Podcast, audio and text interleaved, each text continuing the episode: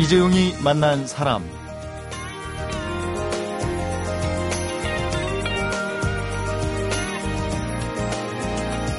물 밖으로 나오면 급한 성질 때문에 금방 죽는다.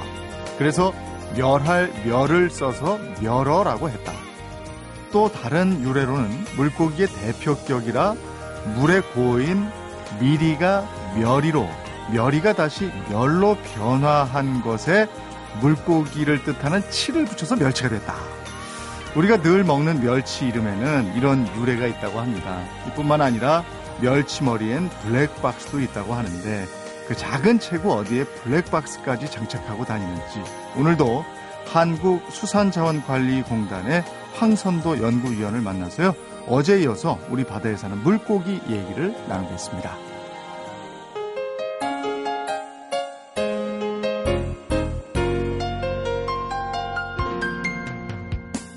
어서 오세요, 황 박사님. 네, 안녕하세요. 네, 어제 2월 물고기 아귀까지 했습니다. 예, 3월로 넘어가는데 3월은 숭어예요.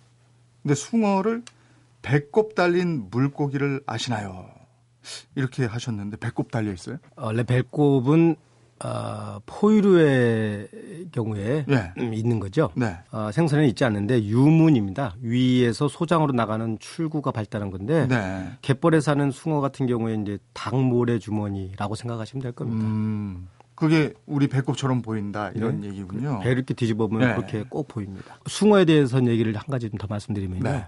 우리가 지금 숭어하고 가숭어라는 두 가지의 다른 종류가 있어요. 네. 숭어과에도. 근데 그걸 이제 헷갈려 하죠.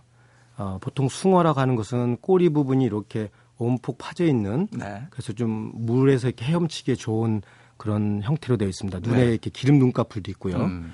그래서 이제 주로 10월에서 2월 산란하니까 이것들은 이게 겨울에 좀 많이 이렇게 산란하면서 실제로 먹을 수 있는 거는 여름에서 가을철에 음. 맛있게 먹고 있어요. 네. 또 강화도 같은 데 가면 갯벌에 참숭어라고 부르는 거 있는데 네. 그건 가숭어입니다.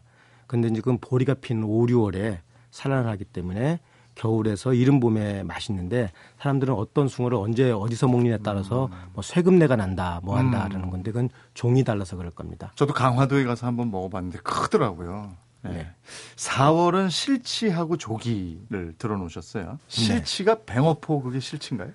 아 그것도 또 잘못된 왜곡된 얘기인데요. 네. 실치는 기본적으로 배도라치 특히 서해안에서는 흰 배도라치라고 부르는 네. 어, 생선이라고 말하기는 그렇고 해양 생물 중에 음. 어린 새끼 그래서 음. 실처럼 가늘하다 해서 실치라고 말하는 겁니다. 네. 근데 그게 모양이 뱅어가 좀 그렇게 닮았어요. 네. 그래서 실치를 이렇게 여러 김발처럼 만들어 가지고 우리 옛날에 도시락 반찬으로 고추장 네. 이렇게 발라서 먹었죠. 맛있었어요. 그래서 그걸 네. 뱅어포라고 만들었는데 네. 엄밀하게 말하면 그건 실치포죠. 음. 그러니까 뱅어는 잘못된 이름이고 그래서 제가 뱅어포에는 뱅어가 없다라고 아, 표현했습니다. 아, 그렇군요. 실치는 근데 4월 한 달만 잠깐 맛볼 수 있죠. 그리고 그렇죠. 금방 상에서 외주로 많이 반출이 안 되더라고요. 예, 어린 것들이라 네. 잘 물르니까 음. 현장에 가서나 좀 먹을 수 있는 특별한 음. 횟값이라고 볼수 네. 있죠. 그리고 조기요. 네. 조기는 왜 이름이 조기고 이건 또 말린 건 굴비라고 그러잖아요. 예, 조기는 사실 여러 가지가 있어요. 민어거류인데 참조기, 부새, 수조기, 백조기, 황강다리, 뭐 눈강다리 막 이렇게 여러 가지가 있는데 네.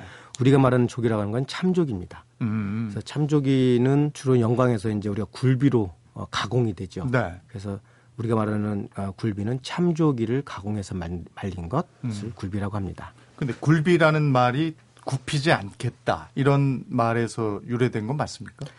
저도 뭐 이거를 문헌을 보고 쓴 건데요. 해석이 저도 상당히 어렵습니다. 뭐냐면 고려인종 때 이자겸이 난을 일으켜서 성공을 못했죠. 그래서 지금의 영광인 정주로 귀양사를 갔는데 네. 거기서 정주굴비라고 해서 굴비를 음. 어, 정주굴비라고 써서 진상을 했어요. 음. 귀양을 간 사람이 임금님한테 진상을 한 것도 귀양을 보낸 사람한테. 예. 네. 또 근데 그 뜻이 굴비 아닙니까? 네. 굴하지 않겠다라고 썼어요. 어. 그런데 그걸 또 임금님은 용서를 해줬어요. 어. 그래서 이게 도대체 어떤 의도에서 이렇게 행동을 하고 진상을 하고 또 그걸 용서를 해줬는가 지금 현재 상황으로는 이해가 안 가죠. 왜 그런가 같으면 음. 요즘은 용서도 안 하고 남을 해하려고만 하고 네. 인정도 안 하는 이런 소통이 안 되는 이런 음. 세상에서 과연 그래도 그 시대에는 선비가 있었고 참 음. 정신이 있었는지 어, 지금의 사람으로서는 이해가 잘 안 되고 해석이 네. 안 되는 부분입니다. 우리가 먹는 생선 굴비에서 역사의 정신을 한번 또 생각해 볼 수 있는 구절이네요. 예. 예. 이번에는 5월로 넘어갑니다. 5월 드디어 이 책의 주인공 멸치가 등장합니다. 너도 생선이냐? 이런 소리를 듣는 물고기라고요. 생선은 좀 뭐 회도 먹고 그래야 되는데 너무 작잖아요. 네. 네. 그래서 아마 그런 표현을 한 것 같은데요. 아, 멸치는 기본적으로 뭉쳐서 다니는 거죠. 때를 지어 다니는 거죠. 네. 그래서 어, 사람들이 이제 원래 그 옛말에 그런 말 있죠. 우리도 뭉치면 살고 흩어지면 죽는다. 이렇게 음. 단결을 얘기하는데 네. 멸치도 사실은 그렇게 다닙니다. 그래야 음. 다른 포식자가 왔을 때 바깥에 있는 몇 마리만 잡혀 먹고 네. 안에 있는 거는 또 도망갈 수가 있는 음. 거고요. 또 덩치가 모여 있으니까 덩치가 크게 보여서 다른 그 포식자를 어, 위협을 할 수도 있어요. 네. 그런데 지금은 현대화되면서 세상이 바뀌었어요. 이제는 뭉치면 죽고 흩어지면 삽니다. 한 방에 잡혀서 그런가요? 왜 그러냐면 어탐이라는 게 생겨가지고요. 네. 어업 기술이 너무 발달을 해서 어. 다 이렇게 모아놓은 것은 더 그 바로 어장이 돼버리죠. 네. 그래서 지금은 과거에 그 말도 해당되지 않는 음. 현대가 됐습니다. 숭어도 그렇잖아요. 숭어 몰려다녀서 그걸 이렇게 쫙 보고 있던 사람이 보고 한꺼번에 확 잡더라고요. 네, 경납집에서 그렇게 잡는 경우도 있죠. 네. 근데 이 멸치는 그야말로 머리부터 내장까지 버리는 데가 없잖아요.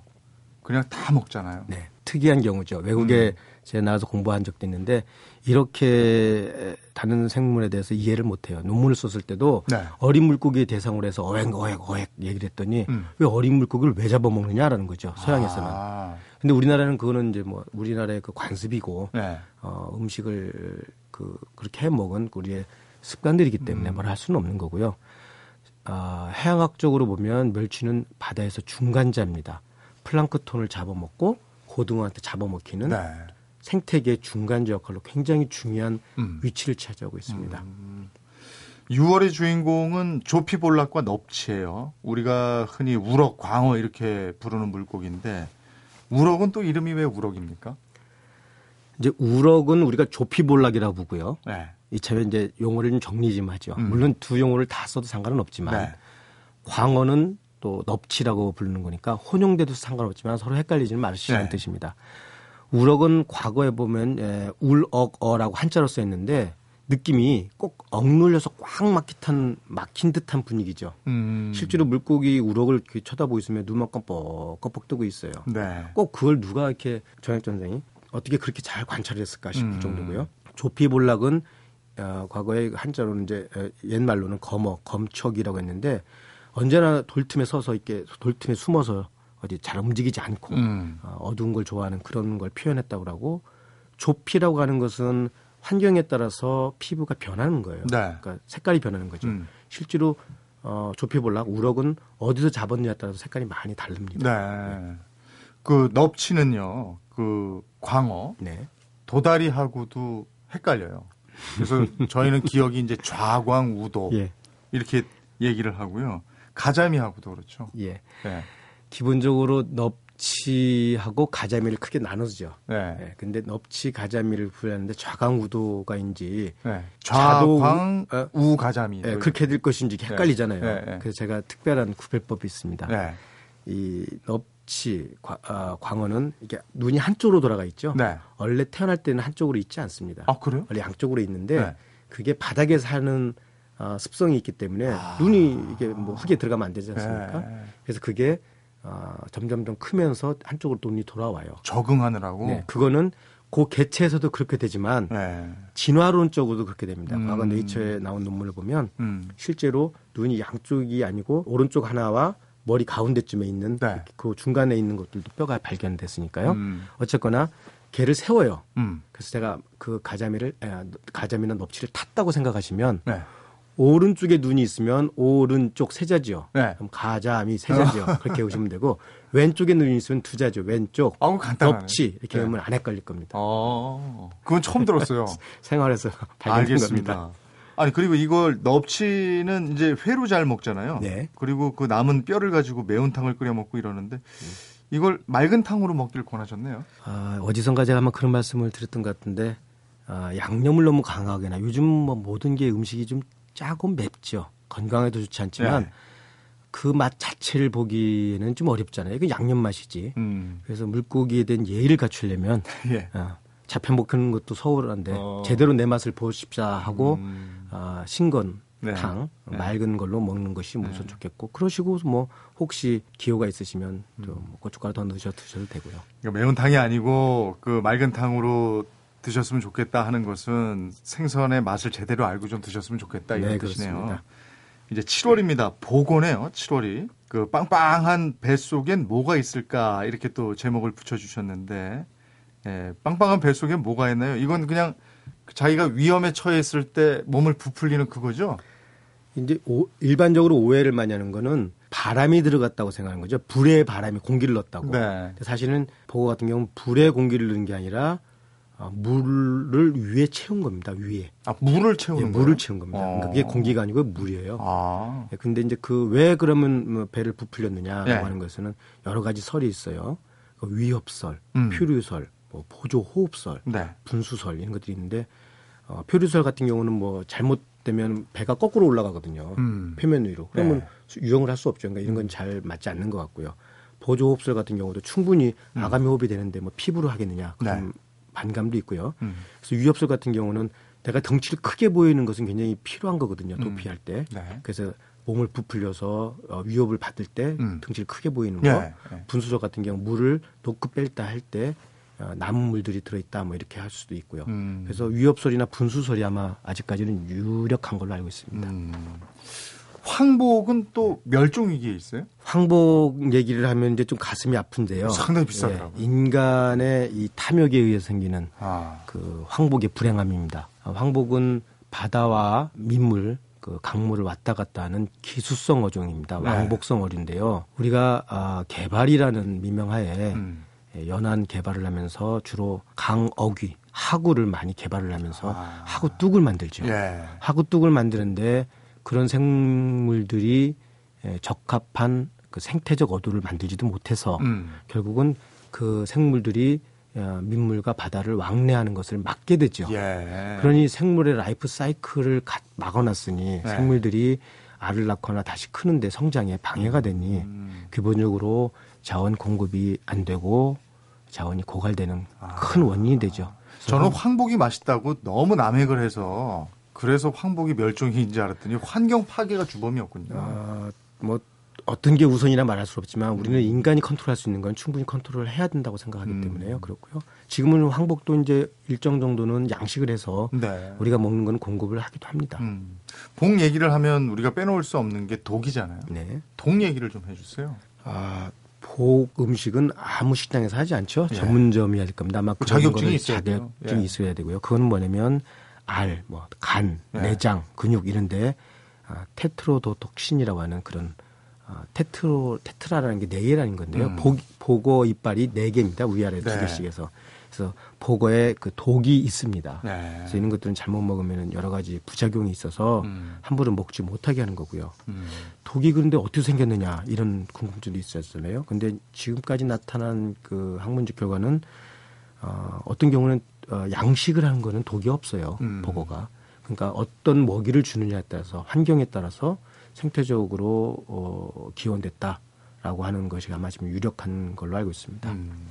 찬바람이 돌고 이러면 그 미나리 넣어서 복 맑은 탕 먹으러 다니는 분들이 있어요. 약주하시고. 이정환 아나운서님도 뭐 잘 드실 것 같아요. 술 드시고. 복 좋아합니다. 예. 비싸요, 근데. 맞습니다. 보고만큼 또 많은, 많이 찾는 물고기. 8월로 넘어가면 이제 뱀장어를 만나보겠는데요. 뱀장어, 잠시 후에 얘기 나누겠습니다. 사람, 시대, 그리고 이야기. 이재용이 만난 사람. 이재용이 만난 사람 오늘 초대 손님은 한국수산자원관리공단 전략사업실의 황선도 연구위원입니다. 8월 뱀장어 참 궁금한 그 물고기입니다. 뱀장어도 요즘 통 볼 수가 없다 이런 얘기 많이 들어요. 뱀장어 얘기만 해도 아마 하루 종일 해도 모자랄 겁니다. 음. 어, 볼수 없는 가장 큰 이유 아까 말씀드렸던 황복하고 비슷한 개념이죠. 네. 뱀장어도 어, 왕복성 어종인데요. 네. 어, 바다에서 산란을 해서 육지로 올라와서 살고 다시 바다에 가서 산란합니다. 음. 그래서 우리가 보통 민물장어라고 하는 것이 뱀장어입니다. 네. 어미가 민물에서 잡히기 때문에 민물장어라고 불렀어요. 음. 음. 근데 얘네들은 어디까지 가려면 괌을 지나서 음. 마리아나 해구라고 하는 4,000km 정도의 해구 아주 네. 수심 깊은 데서 산란을 합니다. 어. 그 산란장을 밝히는데 아, 한 40년 정도 어. 어 일본의 동경대학교의 쭈카모토 교수 팀들이 예. 어, 연구를 해서 결국은 그 근처까지 찾아냈고요. 저도 그 조사에 참여한 어. 경험이 있습니다. 그럼 민물 장어 양식하는 것도 치어는 거기까지 가서 바다에서 치어를 잡아다가 민물 장어로 양식을 하는 거예요? 예, 맞습니다. 어. 지금 어, 종묘 생산은 할 수 있다고 해요. 그 네. 새끼를 만들긴 하는데 네. 그걸 완전 장식해서 어미까지 되고 그 어미가 어. 커머셜하게 예. 예. 다 만들어지지 못해서 여전히 음. 실뱀장어라고 하는 것을 하구에서 잡아서 예. 종묘로 씁니다. 음. 근데 아까도 말씀드렸던 것처럼 이 하구뚝 같은 게 막혀서 어, 라이프 사이클이 완전하게 에, 돌아가지 않으니까 네. 다시 올라오는 실뱀장어도 점점 점 줄어들죠. 네. 그래서 요즘은 한때는 실뱀장어 한 마리가 7천 원, 8천 원을 냈으니까요. 네, 네. 거의 금값 수준이었습니다. 네. 장어가 우리가 대표적으로 스테미너 음식으로 알고 있잖아요. 네, 맞습니다. 왜 장어는 스테미너 음식으로 그렇게 알려져 있을까요? 아, 제가 뭐 그쪽 전공이 아니라서 음식에 대한 이야기나 아니면 뭐 영양학적인 것까지는 다 말씀드리기 어렵고요. 네. 제가 생태적인 관점에서 설명할 수 있는 거는 어, 마리아나 트렌치 정도에서 여기까지 올라오는데 한 3,000km가 됩니다. 음.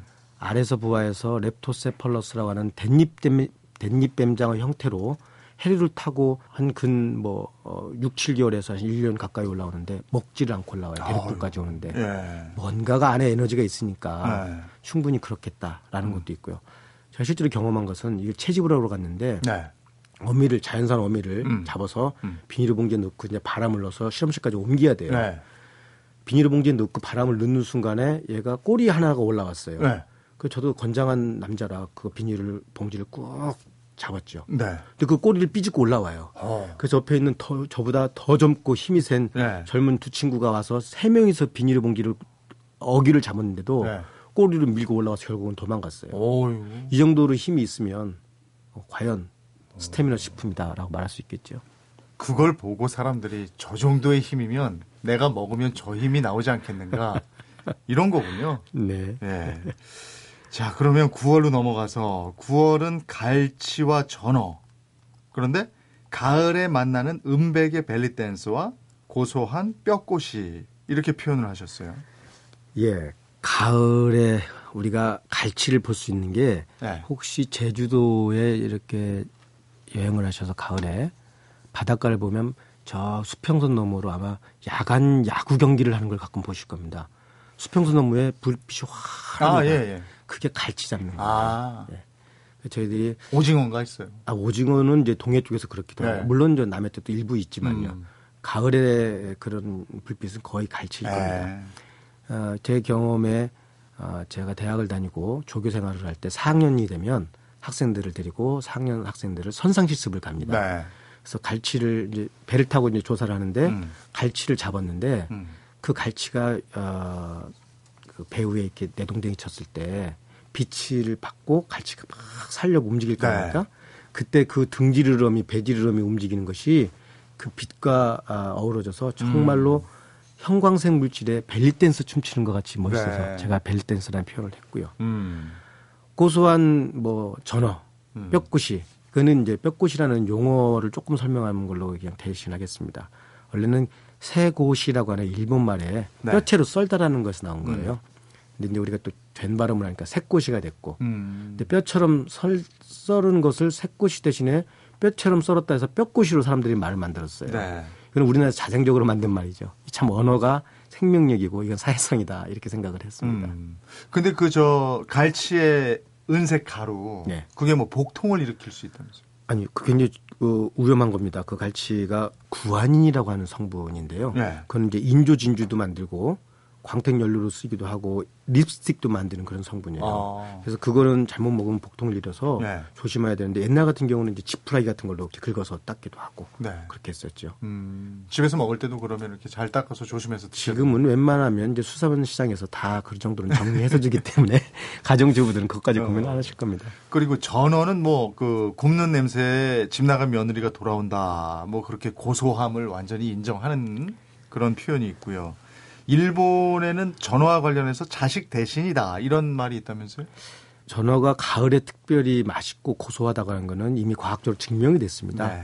어, 지방 성분이 과, 아, 이 가을철에 보통 때보다 한 3배 이상 음. 어, 높아진다 하니 당연히 깨가 서말이라는 속담이 네. 맞는 말 같고요. 네.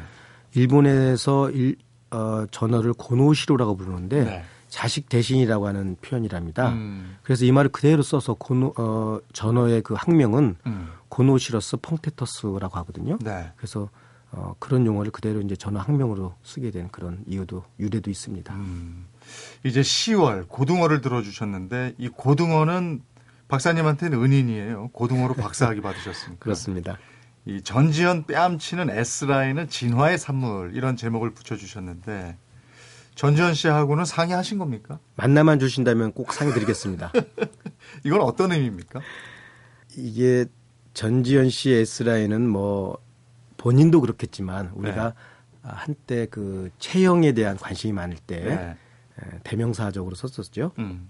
물고기에서 S라인 하면 S자 모양이 아니라 유선형을 말하는 거죠. 음. 물이라고 하는 매체에서 유형을 하려면 수용을 하려면 네. 가장 저항을 적게 만드는 것이 유선형입니다. 음. 그런 가장 어, 대표적인 물고기가 고등어 형태죠. 네. 그래서 고등어의 몸매는 바다에서는 가장 살기에 적당하다 음. 해서 어, 몸매를 최고의 몸매를 가졌다 이렇게 음. 표현을 한 겁니다.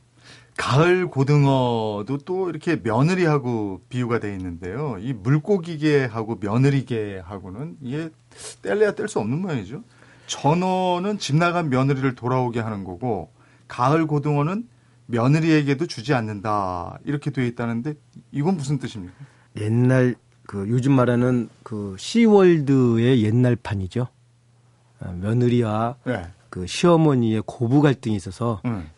당신의 딸과 며느리를 네. 차별하는 음. 현대판 시월드에서 나온 말이라 아. 맛있는 전어는 어, 딸을 줄 거고 그게 너무 맛있으니까 소방 맞은 며느리가 돌아올 정도를 되라라고 아. 하는 거고 가을 고등어는 지금 막 어, 기름기 올라와서 네. 맛있는 거는 네. 딸을 주면 좋지 며느리는 안 주겠다라고 어. 하는 시어머니의 그 못된 생각들. 그럼 이건 며느리에게도 주지 않는다가 아니고 며느리는 주지 않는다. 이렇게 이렇게 되 예, 맞는 거네요. 예. 영양가 높고 고등어가 요즘 값이 싼가요? 제법 오른 것 같은데. 한때는 뭐연 50만 톤을 잡았으니까 우리나라에서 최고로 많이 잡힌 예. 물고기였었어요. 네.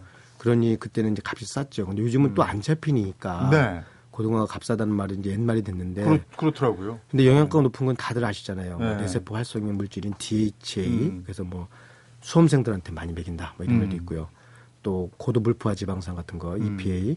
이런 것들은 콜레스테롤 낮춰서 동맥경화 같은 거에 좋다. 음. 하니까 영양가는 분명히 높은 거 맞고요. 음. 차제로 말씀드리는 거는 노르웨이산 고등어까지도 우리가 지금 뭐 어, 아까 어젠가 말씀드렸던가요? 네. 그 방사능 문제에 네. 관련해서 네. 거까지 회유를 할 거다라고 음. 하는 우려 때문에 안 먹을 정도니 음. 이거는 걱정을 하셔야 될 것이 우리나라 고등어는 우리나라 개군이 따로 있습니다. 음. 거기까지 섞이지 않으니까요. 네. 예, 고등어는 안심하고 드셔야 아, 됩니다. 아, 예. 예. 사실 그것도 질문 좀 드리려고 했었어요. 미리 말씀드렸네요. 물고기를 공부를 하시고 이것은 뭐 책상 위에서만 할 수 있는 공부는 아닌 것 같은데. 네. 그러면 바다로 나가셔야 되잖아요. 네. 배를 타고 다닌 세월은 어느 정도입니까? 대학 때부터 했죠. 대학을 들어가기 전까지는 저는 바다를 한 번도 구경하지 못했었고요. 네. 어, 육지 사람이거든요. 내륙 출신이라서요. 음. 대학 때부터니까 한 30년은 좋기 한 것 같습니다. 음. 배멀미는 안 하시겠네요. 아, 배멀미는 술 드시고 그 다음날 고통스러운 것보다 한 10배쯤 네. 더 고통스럽다고 생각하는데요. 왜 안 하겠습니까? 참고 하는 건데요. 지금도 하세요? 물론 아, 계속 바다를 나갈 때는 좀 덜 하는데 네. 안 나가다 나가면 되게 힘듭니다. 그렇군요. 과거에 그 캐나다에서 postdoc을 갔을 때 일을 한번 말씀드리면 태평양이라고 우리 알고 있죠? 네. Pacific Ocean이죠. 예. 어, Pacific이라고 하는 그 말이 음. 어원이 평화로운 또 온순한 그런 뜻이랍니다. 네. 어, 태평양 음. 평화롭다는 뜻이잖아요. 크고 평화로운 거잖아요. 네. 그런 태평양에서 제가 얼마나 벨모미를 심하겠는지 네. 그렇게 이름 진 사람을 제 눈에 보면은 저는 가만둘 생각이 없습니다. 그런 그런 일들이 여러 번 되풀이 됐겠네요. 어, 베링에 나갔을 때도 엄청 네. 힘들었고요. 네. 뱀장어 조사한다고 남태평양 갔을 때도 네. 엄청 힘들었고요. 그렇지만 갔다 왔을 때 우리가 아, 다시 또 나갈 수 있는 이유는 그 실험을 통해서 내가 자연 상태의 어떤 자연을 발견했다라는 거. 예. 그 희열이 그 다음에 그것을 잊고 그 멀미를 잊고 다시 바다로 나가게 하는 그런 원동력이 아닌가 싶습니다. 그렇게 자꾸 바다로 나가고 그 장시간 동안 연구하고 이러시면 집에서는 별로 점수가 높은 아빠는 아니겠네요. 뭐 두말 아, 할 말이 없죠. 근데 어, 제 딸이 하나 있는데 딸에다 고마운 것은 말은 표현은 안 하지만 네. 그렇게 열심히 하는 아빠가 좋아는 보이는 것 같습니다. 음. 황 박사님이 제일 좋아하는 물고기는 뭔가요? 역시 고등어인가요? 부모님들께서 말씀하시는 열 손가락 깨물어 안 아픈 거 없다고 저도 그걸로 대답을 대신하겠습니다. 음. 그 고등어는 박사학위 줬잖아요. 네. 그 물고기 연구가 황 박사님. 그 물고기가 박사님의 인생에 어떤 영향을 미쳤을까 궁금하네요.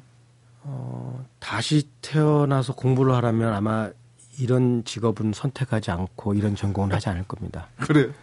어, 누구나 다 비슷한 얘기를 할 건데요. 네.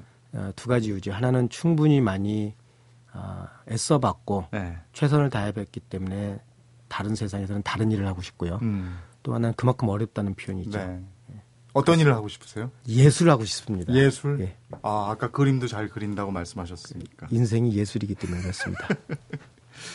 과학도로서 아주 착심을 하고 쓰셨다. 이렇게 얘기를 하셨고요. 과학의 대중화를 위해서 앞장서겠다. 이런 생각도 밝혀주셨는데요. 앞으로는 어떤 일들을 하고 싶으십니까? 어, 이제까지는 과학에 전념하는 것에 시간을 보냈습니다. 네.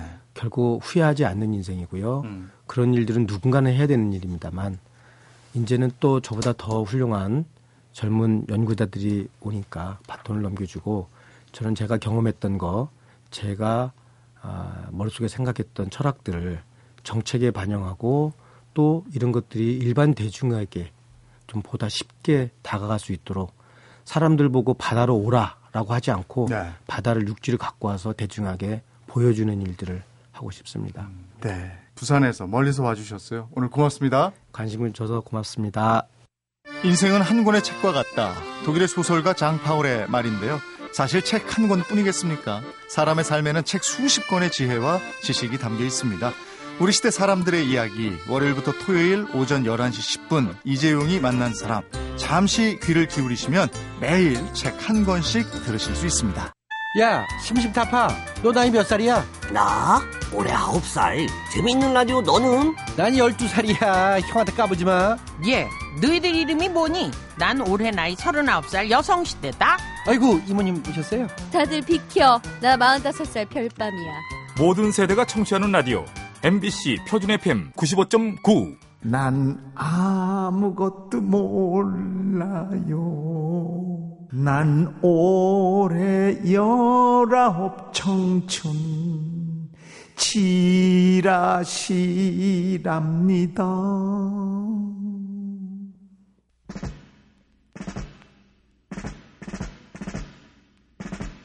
이재용이 만난 사람, 오늘은 한국수산자원관리공단 전략사업실의 황선도 연구위원을 만나서 12달 우리 바다 물고기 이야기로 함께 했습니다. 과학이 대중에게서 멀어지면 과학 역시 대중의 관심에서 멀어진다. 그래서 눈앞의 성과에 연연하지 않고 자료를 축적하고 있고 그것들을 정보의 바다, 인터넷을 통해 대중들과 나누고 싶다. 황선도 연구위원이 한 말입니다. 네, 그렇다면 우리가 할 일은 관심을 보이는 일이겠죠. 이재용이 만난 사람 오늘 송창식의 고래 사냥 들으면서 마무리하겠습니다. 내일 뵙겠습니다. 안녕히 계십시오.